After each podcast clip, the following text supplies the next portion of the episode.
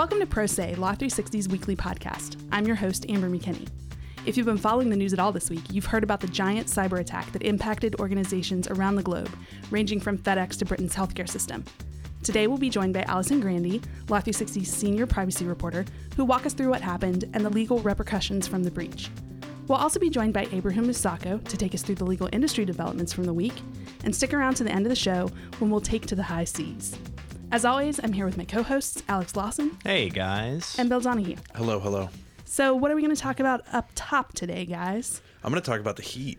It's It is 92 a degrees very hot outside New New York. York City. It's uh, quite quite the day. I'm like a sadist though. I love this crap. I mean, It's, I, you I know. like it because it feels like we're getting summer finally. It was been a cool spring, but I mean, it's just uh, it's sort of a, a, a rude awakening. I'm gonna go out and like and it's like bakes my bones on the side. I hate it. I've already posted on Facebook after the very first hot day we had this week. I said something like, How many days until fall? Like, I just can't deal with this at all. That that bums me out. Well, you know, I can back end us into our first story, though, because this time of the year, I don't want to be in the subways at all. I want to be in an Uber. You want to be maybe in a driverless Uber? Who knows? That may be true. So it was a hectic week in what could be the biggest IP case of the year the battle between Google and Uber over self driving car technology. Back in February, Waymo, which is Google's self driving car unit, filed a trade secrets lawsuit against Uber, which is also developing self driving car technology, claiming that uh, Waymo's former star engineer, a guy named Anthony Levandowski, took something like 14,000 confidential documents with him when he left Waymo to go found his own uh, autonomous startup called Ottomotto. Uh, Ottomotto was later purchased by Uber, and Google claims that the company is using uh, their trade secrets to develop and sort of catch up to to what Waymo was doing. So we're basically in the middle of a suit that's essentially the driverless car wars starting. Right. Uh, uh, you know, an industry that it's while still nascent uh, is expected to grow into a $78 billion a year industry in 20 years. Wow. So it's, you know, who can position themselves f- sort of uh, at the top here uh, in the early days of it.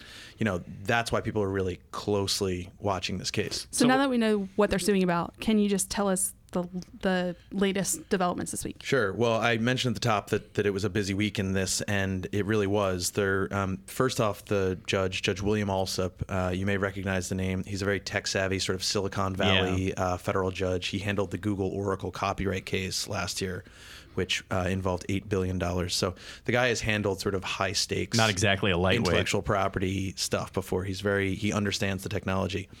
He granted a partial injunction in the case. He um, which both sides are sort of spinning as a win for them. So it's sort of an interesting situation. What he said was Levandowski, the engineer, the Waymo engineer, can't work on the project at Uber. He can't be involved. They have to file all these sort of disclosures about where the documents went. They need to return stuff. They need to do all the stuff that a preliminary injunction does.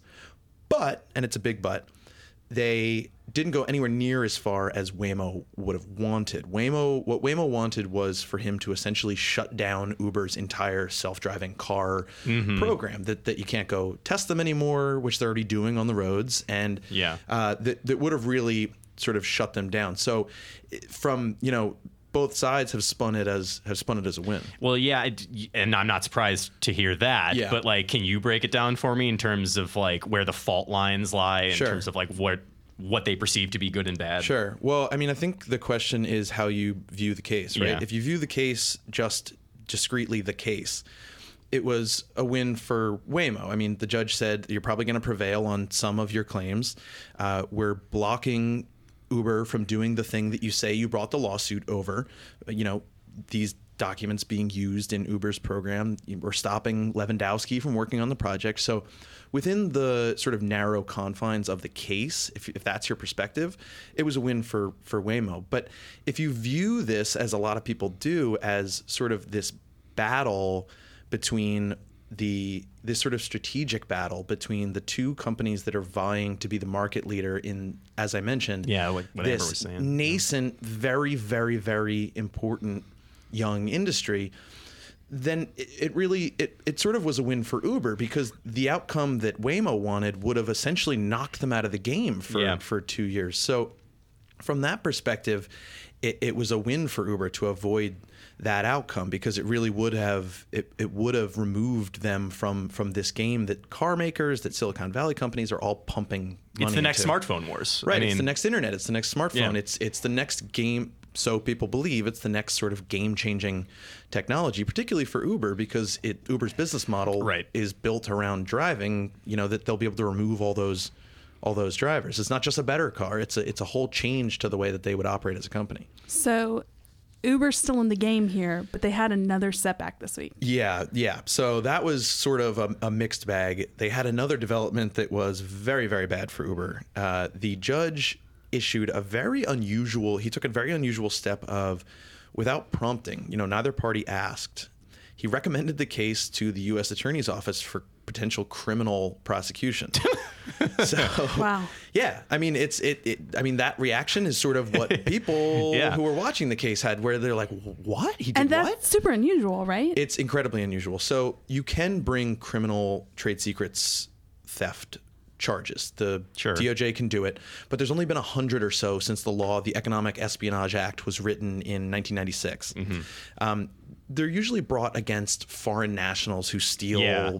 you know, defense technology or, or I run into this on the trade beat from right time exactly to time. yeah. so it's and and um, you know a party can elect if you are lockheed martin and and you know uh, uh, a russian national has stolen your technology you can go to the doj and ask for this but that's you going to the doj and recommending criminal charges Yeah. it's not the judge viewing uh, you know a dispute between two us technology companies sort of doing it on his own so Yeah. it's a very very unusual situation that really uh, you know no one's really sure what what's going to happen next what people are sure about is that it's the latest in sort of a bad string of of of legal yeah, I breaks was gonna for, say, yeah, for so Uber. You, you you started by saying this is bad for Uber. I was like, well, put a dollar in the jar then, because Right. yeah, yeah, I mean, we even talked about this on our own podcast. We We've did. talked about Uber before and some of their other problems this year. Yeah, I mean, they're facing a slew of class action cases. They're facing the big sexual harassment case that Eric Holder is looking into internally in the company. They're facing uh, a potential potential criminal charges over their Greyball program, Yeah. which was a, a technology used to, to avoid sting operations. So it's it, it's the latest in a in a pretty bad run for for Uber. Thanks for bringing that to us, Bill. It Yeah. gets everybody up to speed on this new IP war. Yeah, absolutely.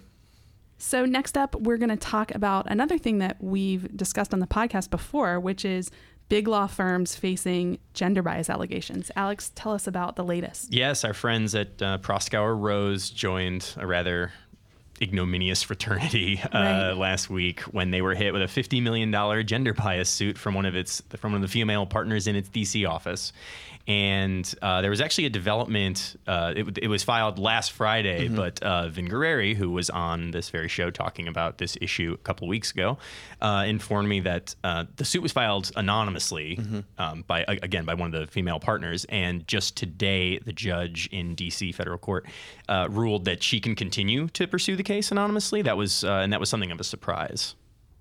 So, we did have Vin on before. Can we just remind our listeners about sort of the stage we're talking about here with big law and what's going on with these gender bias allegations? Yeah, I mean, at this point, not to like trivialize it at all, but like these complaints are starting to sound like Mad Libs. Like it's just um, in this one, you know, like I say, it's a fifty million dollar gender bias suit, and the the allegations fit into two general buckets, where it's like.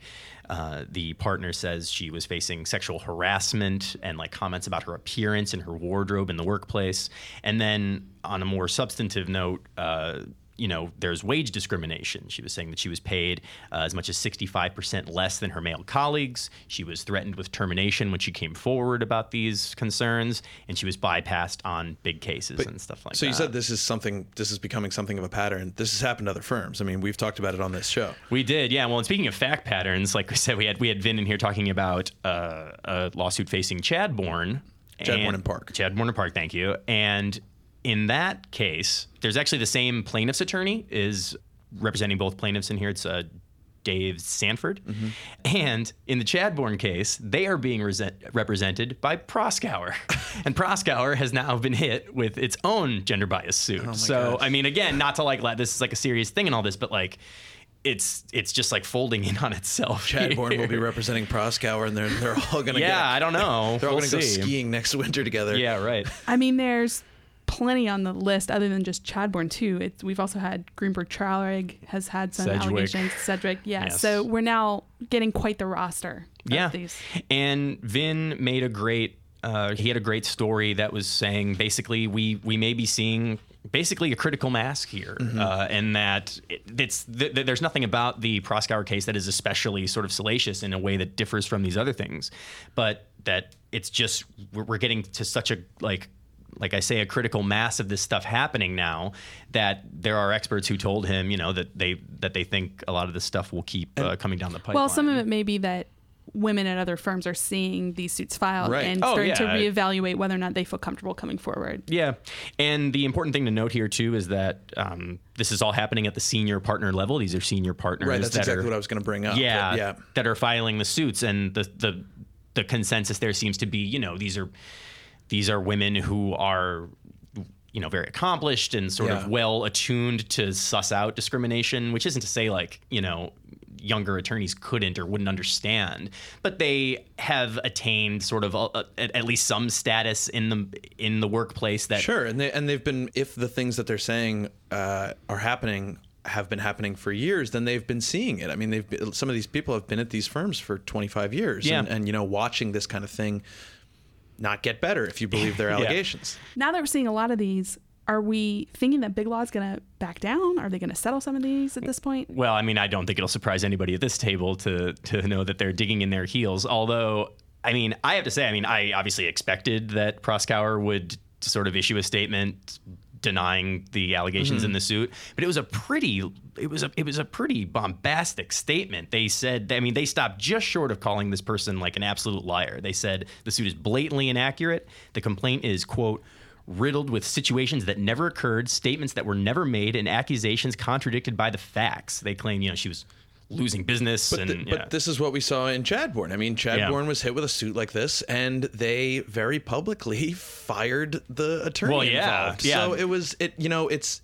it, it sort of has that same vibe to it that we would rather, you know, punch back rather than maybe be conciliatory. yeah. Well, I'm sure they don't want to be the firm remembered for these kind of allegations. So Sure. they probably feel like they want to air it all out. Yeah. Yeah. This is going to depress me as we leave, but thanks for bringing that story to us, Alex. It was my pleasure.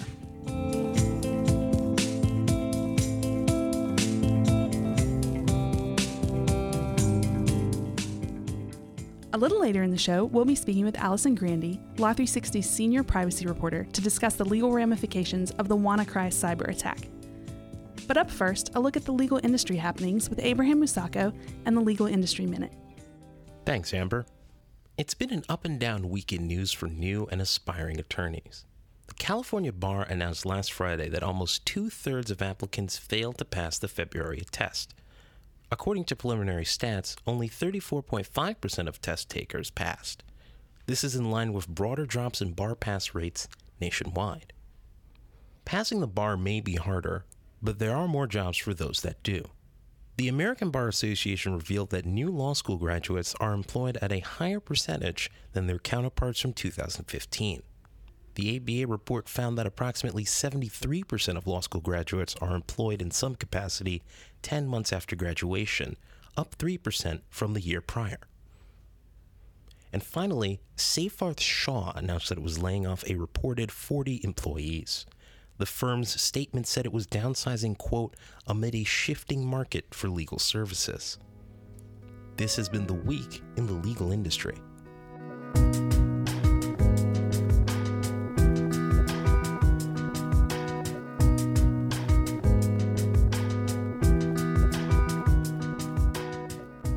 By now, you've probably heard about the WannaCry cyber attack that some have said is the biggest cyber attack ever. The ransomware attack spanned about 150 countries, impacting over 200,000 computers, including Britain's health system, FedEx, and many others. The attack exploited a vulnerability in the Microsoft Windows operating system that the company had issued a patch for back in March.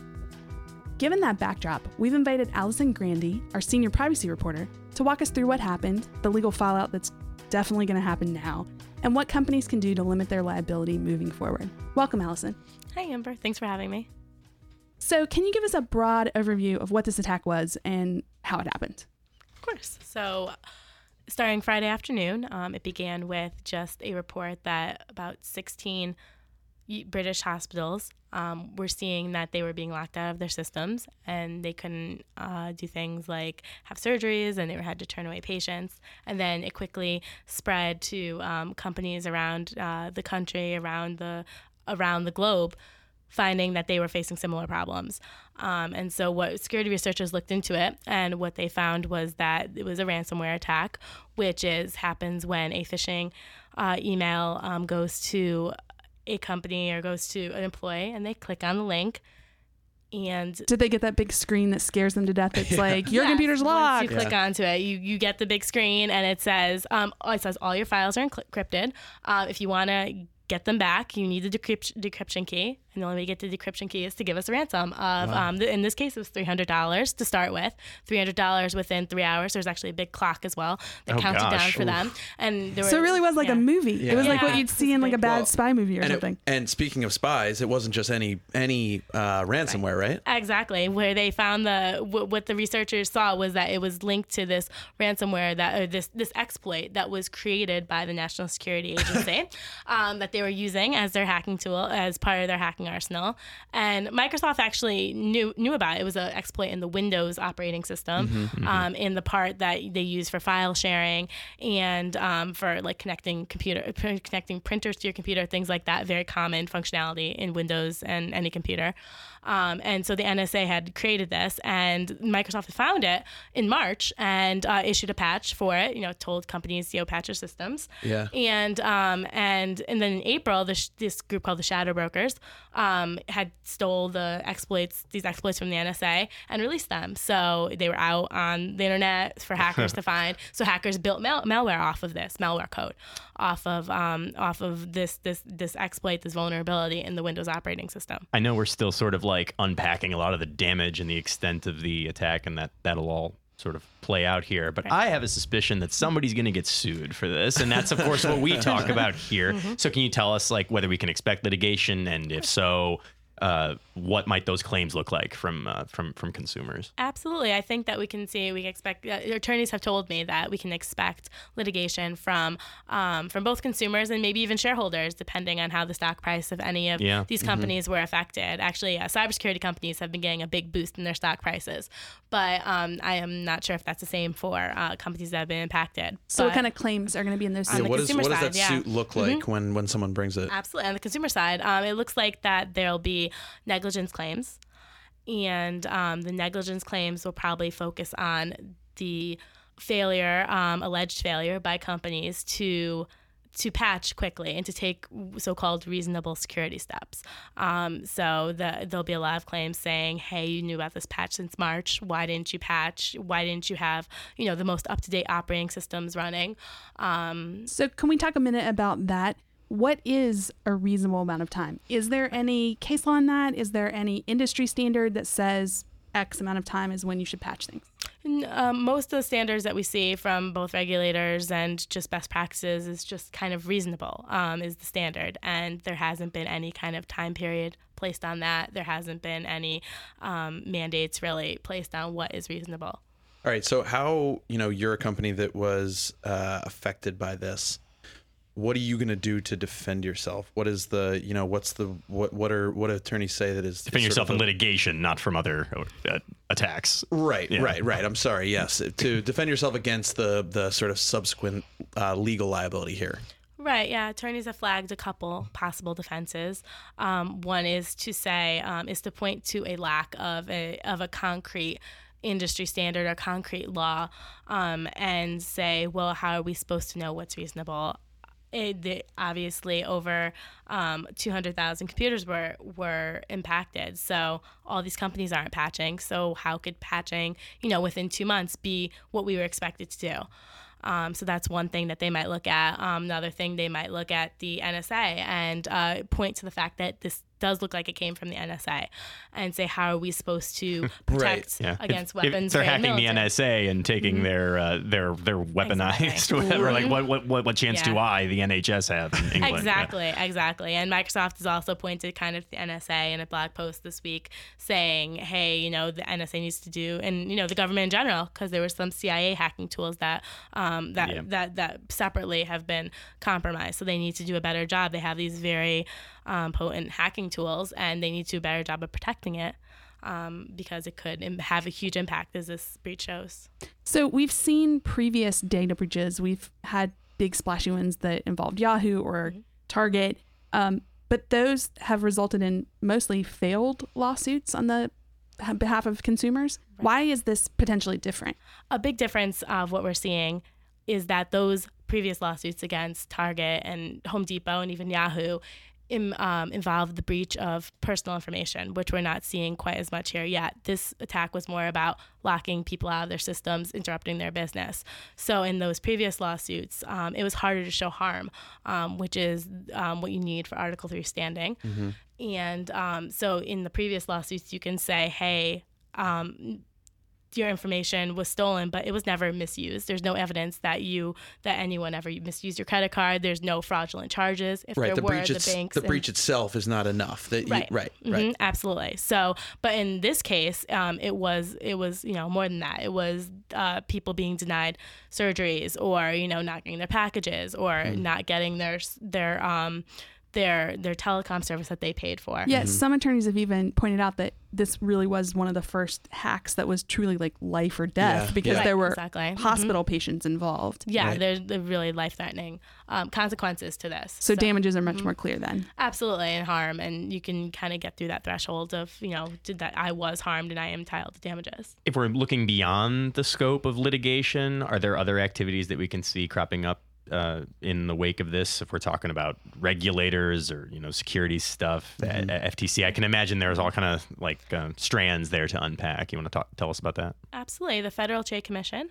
has been very interested in this topic. They've issued guidance and held workshops on ransomware and they're going to be looking very closely at whether or not um, companies followed all this guidance and advice that they put out there. Again it wasn't you know it wasn't mandates it wasn't law but it was you know best practices that you should be following.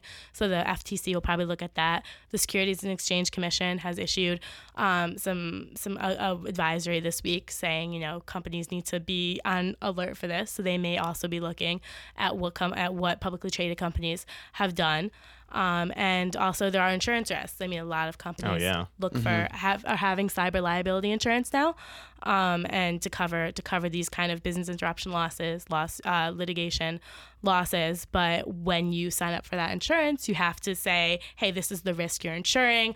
I'm running the most you know up to date operating systems. I'm taking all these steps to Right. protect my systems.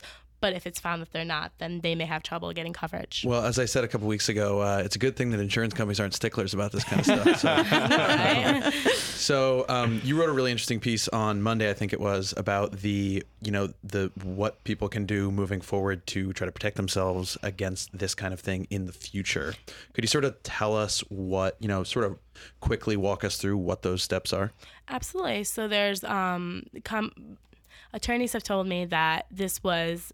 Um, while it was huge in scope, it was actually a rather you know simple uh, method that the attackers used. So taking steps like, as we mentioned, patching and making sure you're running the most up to date systems, Windows system is important. Taking steps like training employees um, is also very important to not click on m- malicious uh, emails. Backing up your systems so that if the hackers, you know, want to lock your systems. It's not you don't have to pay the ransom. Right. And also collaboration is key. I mean, because um, this was a global cyber attack, and um, because there's not a uniform, you know, standard across the world in how to protect data, and there probably never will be, given cultural differences and different approaches to data security around the world. Um, you know, working together to kind of figure out how to protect, you know, different ways to protect against systems and to make sure that you have the information. You know, if this started in the UK, you know, sharing information, hey Russia, watch out, Right. you know, could help the the spread. This is what you need to be looking out for. Right. So, to end the segment, I'm going to ask sort of the big question, which is Is this going to happen again? You know, I've talked to a bunch of attorneys the past week, and actually, every single one of them have told me yes. Oh, I thought they were all going to say no. I thought this was the last one. No, I was waiting for no. I was waiting for them to be like, "Oh, we're we, we're on warning now. You know, it's fine. We we, we know what we're doing." Um, but I, the consensus was as long as this is profitable and successful, um, hackers are going to keep trying to exploit this avenue. Um, as long as you know companies are clicking on emails, as long as they're paying the ransom because they don't have backups, then um, then it's it's an easy um, way for hackers to to make money and to kind of wreak havoc, which is what they're looking for. Well, I'm going to go uh, unplug my computer right I'm, now. I'm going to tell all of the people on my staff to update their system to the latest operating system. This is why the only sure thing I set. keep. This is why the only thing I keep on my computer is like my fish CDs. That's it. That's all. You're not going to pay ransom for this. I can I can part with that. I It'll can be- part with it. You're not worried about the embarrassment of that getting out there? I mean, this is a. I mean, I, uh, it's a calculated risk, you know, Right. But yeah. Right. Anyway. all right, let's go update our computers, guys. Thanks for being with us, Allison. Thanks, Allison. Thanks to all of you.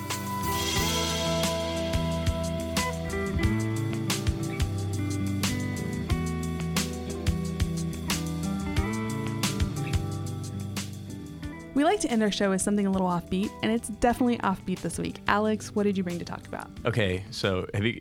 Well, you used to live in Crystal City in DC. Did you ever go to Legal. Seafood? Of course. This is a story about illegal seafood.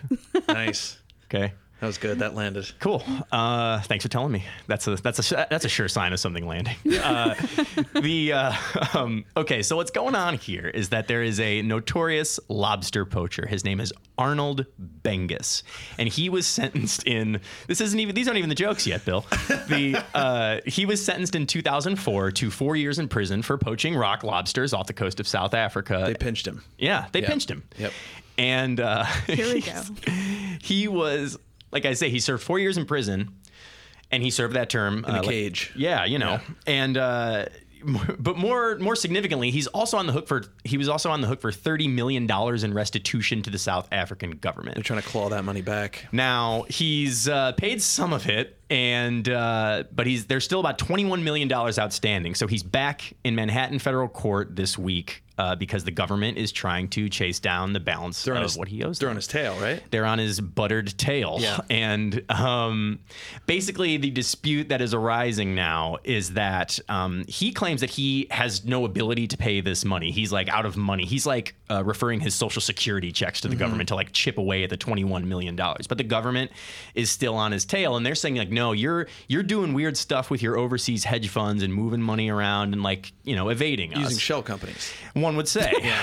well, I don't know what he's using, but I think that the the authorities would say he's being a little shellfish. Sure, Uh, sure. You know, with the with the money. Um, anyway, so the the sort of newest turn of the screw here is basically just that his attorneys went into uh, went downtown in Manhattan court and were like, "Look, you gotta like." Ease up on my man here. He's doing they're on a fishing expedition to get that cash back. one would say. Uh, and um, yeah, that that's that's basically sort of where we're at now. They're they're they're saying like this is you're you were like making an example of him in a way that's like way beyond your bounds and like you're using sort of like stale old disproven allegations to say like that he has the capacity to pay when he doesn't so um So they want the case turned down to a low boil. yes they do Yeah. Uh, I heard now this is apocryphal. This may be apocryphal, and I don't know. I heard that they used to call him the crustacean sensation. Uh, Wow. I don't know if that's. Uh, Sounds like Bengis. If I know Bengis. yeah, Bengis. Uh, also, just uh, an, a, an item of note. Uh, he had two accomplices with him. One of which was his son, which is just very funny to me. It's like an odd, like family business to get into, poaching rock The lobsters. off- Lobster caper there. Yeah, It's his yeah. crustacean son. Oh yeah, yeah, something like that. I think. I regret nothing about that. anyway, um, so yeah, so now that now that we have considered the lobster, Mm-hmm. uh, I think the court will be doing the same thing. Well, we're just going to have to see if it makes any legal waves, uh, Oh, you know, over the next couple months. I feel like we've sunk enough time into this tale. So that'll do it for this week. Thanks for bringing us the lobster story, Alex. It, it, it really was a pleasure. I mean that. That's not just a that's not just a platitude. And Bill, all the puns. Thanks. So long, guys.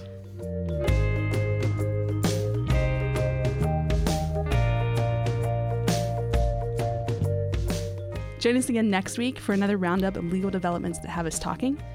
We have several people to thank for today's show, including our producers, Kelly Mercano and Stephen Trainer. We'd also like to thank our guest, Allison Grande, for joining us. Music for the show this week comes from Silent Partner and Little Glass Men.